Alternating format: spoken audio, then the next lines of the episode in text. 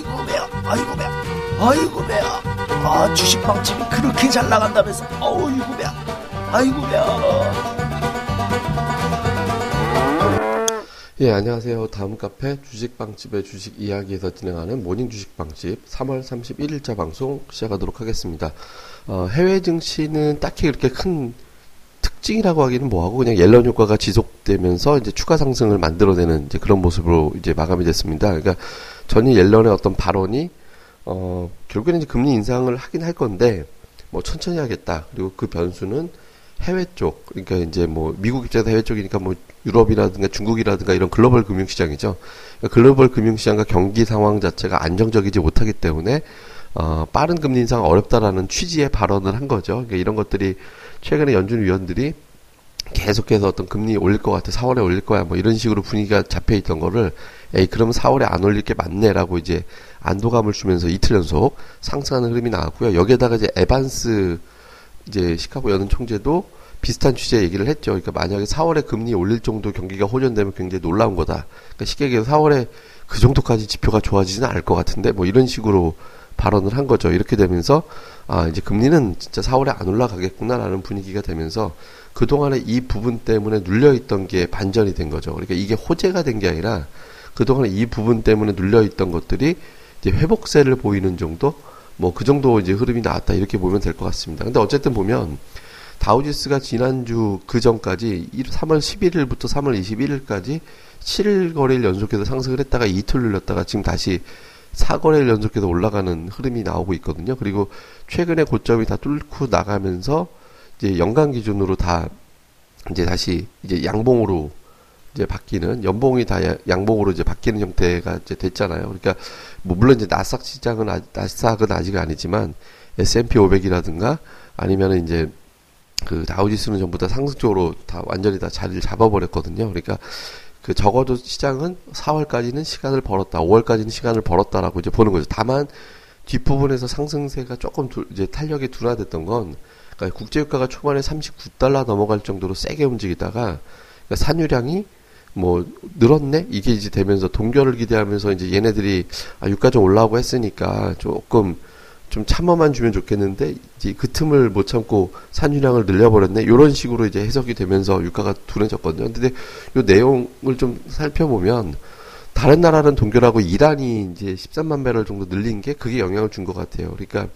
이란을 제외하고는 다른 나라는 동결하고 있는 걸로 현재까지는 추정이 됩니다. 그러니까 이게 뭐 유가의 대세를 좌우할 정도 재료는 아니었지 않나 이렇게 이제 보여지고요. 어쨌든 유가의 탄력이 둔화가 되면서 이제 뒷부분에서 이제 상승세도 조금 이제 장중에 좀 꺾이는 예, 이런 형태로 이제 마감이 됐습니다. 근데 일단 이틀 동안 같은 재료로 이제 이틀 반영돼서 끝까지 양봉을 낸다라는 건 쉽지 않기 때문에 자연스러운 어떤 그런 결과라고 보면 될 것 같아요. 근데 잘 살펴보면 최근에 금리가 증시 자꾸 이슈가 되고 있거든요. 그러니까 미국에서는 이제 금리를 올릴 것 같이 이제 분위기 잡히고 있고 우리나라는 내릴 것 같은 분위기가 잡히고 있죠. 근데 그 미국에서 잘 보면 연준 위원들은 금리를 4월에 올릴 것 같이 막 얘기들을 최근에 많이 했고 그 옐런은 안 올릴 것 같이 얘기를 하잖아요. 이게, 이게 엇박자라고 저는 생각을 안 해요. 이게 엇박자가 아니라 굉장히 의도된 어떤 전략적인 선택이다라고 생각을 하거든요. 그러니까 이제 어차피 올해 중에 금리는 올릴 거다라는 거잖아요. 이거는 제가 뭐 이건 금리는 무조건 올해는 올릴 것 같아요. 그 횟수의 문제지.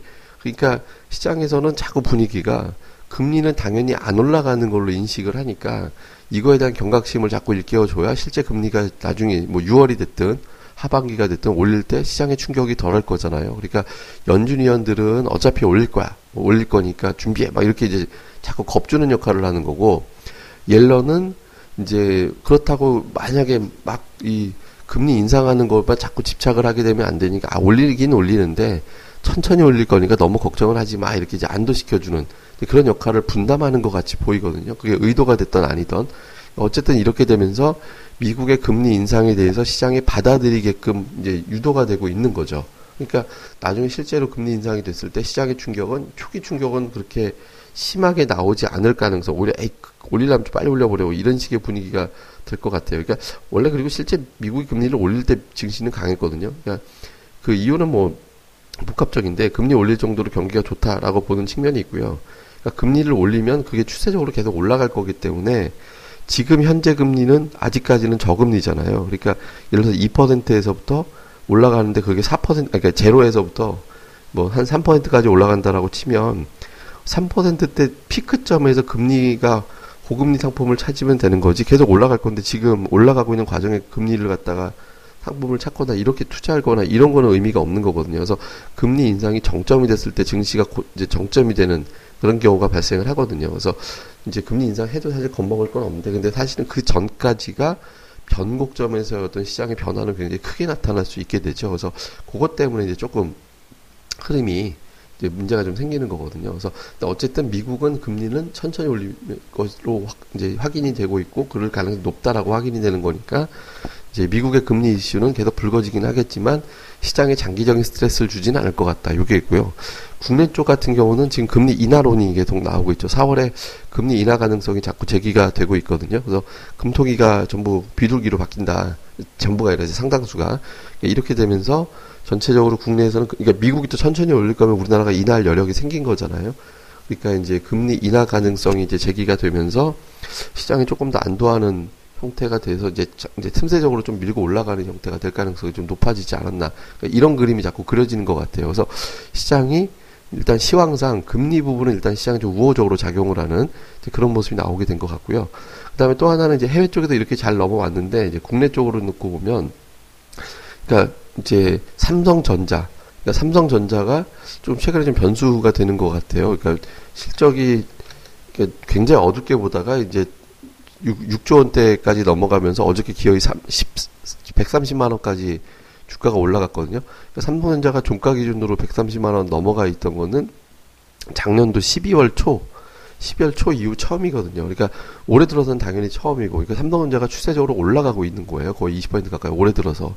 그러니까 지금 처음에 화학주, 그러니까 외국인들이 정말 꾸준하게 사는 건 철강 화학 소재 쪽인데 지금 삼성전자 자사주 부분을 제외하고는 실제로는 삼성전자도 매수하는 걸로 현재까지는 보여지거든요. 자사주 매입에다 대고 매도 친 애들이 있고 또 기관들 환매 때문에 삼성전자 자사주에다 대고 매도 치는 게 있었으니까. 근데 그걸 제외하면 삼성전자에 대해서도 외국인들이 은근히 좀 매수하고 있는 걸로 현재까지는 보여집니다. 그러니까 실적에 대한 기대감과 삼성전자가 있는데 삼성전자가 이제 계속 이렇게 밀고 올라가면 어떤 일이 벌어지냐면 외국인 선물 매수가 굉장히 많잖아요, 지금.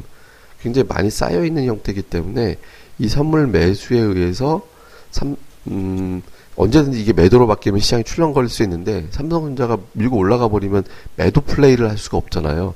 매수한 김에 더 올리지 뭐 이렇게는 되는데 이제 투기 세력들이 하방으로 돌려야지 않는데 삼성전자가 밀어 딱 버티고 있으면 하락 그러니까 매도 플레이 쳐서 시장을 그 급락시키기가 좀 어려워지거든요. 그러니까 삼성전자가 이런 역할을 하는 것 자체가 시장의 조정은 짧게 반등은 조금 더 길게 이어지게 만드는 효과가 좀 있거든요. 그래서 삼성전자 이런 흐름이 아마 빠르면 다음 주나 다다음 주 초반이면 아마 삼성전자 잠정 실적이 나올 텐데 이제 그때까지는 아마 이제 지금 삼성전자 덕분에 시장이 그렇게 크게 출렁거리지는 않는 그런 효과를 좀 줄 것 같습니다. 그래서 해외 쪽의 우호적인 환경, 삼성전자 현재 추세로 볼 때는 뭐 시장이 좀 무난하게 움직일 것 같아요. 물론 이제 지금 대세 상승을 노릴 단계는 절대 아니죠. 그러니까 저는 요번에는 그러니까 대세 상승이라는 건 뭐냐면 지수가 저점 대비 50% 이상 올라가는 거. 그러니까 즉 코스피로 치면 한 2,700 넘어갈 정도의 사이클에 지금 걸리는 거냐. 근데 저는 이번에는 이제 하나의 대통령 때마다 이렇게 우리가 대세 상승 사이클로 보거든요. 근데 지금 1, 2년 안에는 그런 장은 오기 쉽지 않을 것 같다. 박스권 상단 살짝 넘어갈 정도는 그러니까 2,200 정도는 모르겠는데 2,700까지 가는 장은 지금 시작된다라고 보기에는 쉽지 않을 것 같거든요. 그러니까 물론 이제 그 사이에 정말 글로벌 경기가 회복이 돼서 우리 기업들의 실적이 아주 좋아질 거라고 판이 바뀌면 이제 그때 가서는 그렇게 생각을 하면 되죠. 근데 현재로서는 그런 정도의 어떤 흐름이라고 보기에는 좀 쉽지 않아 보이기 때문에 그냥 그냥 올라가나 보다라고 해서 아 근데 그렇다고 해서 무슨 대세 상승도 아니고 지금 포트 전략이 바뀔 이유는 없으니까 뭐 그게 중요한 건 아닌데 어쨌든 지금 흐름상으로는 이제 좀 계속해서 좀 상승, 그러니까 2050이 됐든 2070이 됐든 이 구간까지는 밀고 올라갈 수 있는 조건들은 주변에서 갖추고 있으니까 그렇죠. 뭐 딱히 이게 전략적인 측면에서 바꿀 필요는 없는 것 같습니다. 그래서 기존에 계속 이제 뭐 말씀드렸던 뭐 시황 자체가 안정됐다면 업종이나 종목에 대한 선택도 그렇게 바꿀 필요는 없잖아요. 예를 들어서 뭐 IT, 화학, 건설, 증권 이게 제가 계속 강조드리고 있는 부분들이죠. 그러니까 해당되는 종목들. 그다음에 이제 그 중성주 쪽에서는 이, 저 LED, 제약, 전기차 뭐 이런 쪽 아, OLED 참, LED가 아니라 OLED입니다. 특히 애플이 OLED 장착한다라는 얘기가 오늘 미국에서 또 나왔거든요. 그래서 OLED 관련주들이 좀 힘을 얻을 가능성도 있거든요.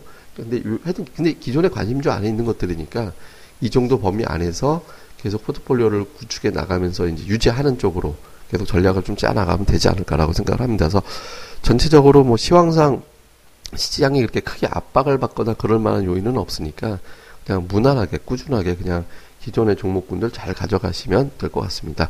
예, 뭐 자세한 내용은 저희 카페 어, 다음 카페죠. 그러니까 주식빵집의 주식 이야기. 그러니까 포털 다음에서 주식빵집이라고 검색을 하시면 오실 수 있으니까 저희 카페 오셔가지고 많은 내용들 예, 담아가시면 될 것 같습니다. 그러니까 다음 포털에서 주식 빵집 이렇게 검색하시면 되고요. 그리고 또 저희 방송 구독하기, 별표, 좋아요 뭐 이런 거 있잖아요. 그러니까 구독하기 클릭하시면 저희 방송이 업로드 되면 바로 여러분들이 휴대폰이나 아니면 이런 걸로 이제 뜰 수, 메신저 같이 이렇게 빵 하고 이제 신호가 울리거든요. 그럼 바로 다운받아 실시간에 가깝게 바로 이제 들으실 수 있으니까 또 많이들 구독하기 눌러주셨으면 좋겠습니다.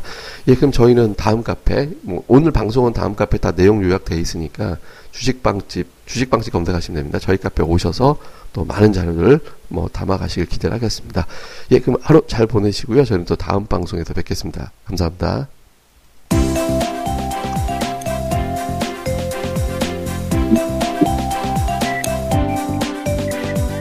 아, 안녕하세요. 주식방집 운영자 불사조입니다.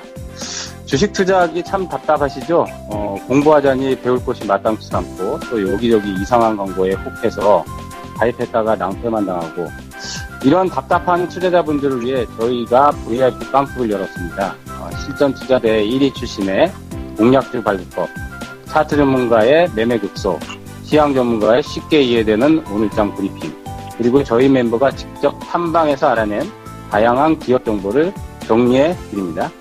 부담 없이 편안하게 가입할 수 있는 신한 VIP 빵집에 많은 가입과 관심 부탁드립니다. 자세한 내용은 다음 카페 주식빵집의 주식 이야기에서 직접 확인하시기 바라고요.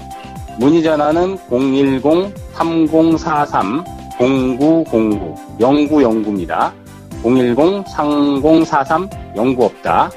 네, 두번 기획해 주세요. 네, 감사합니다.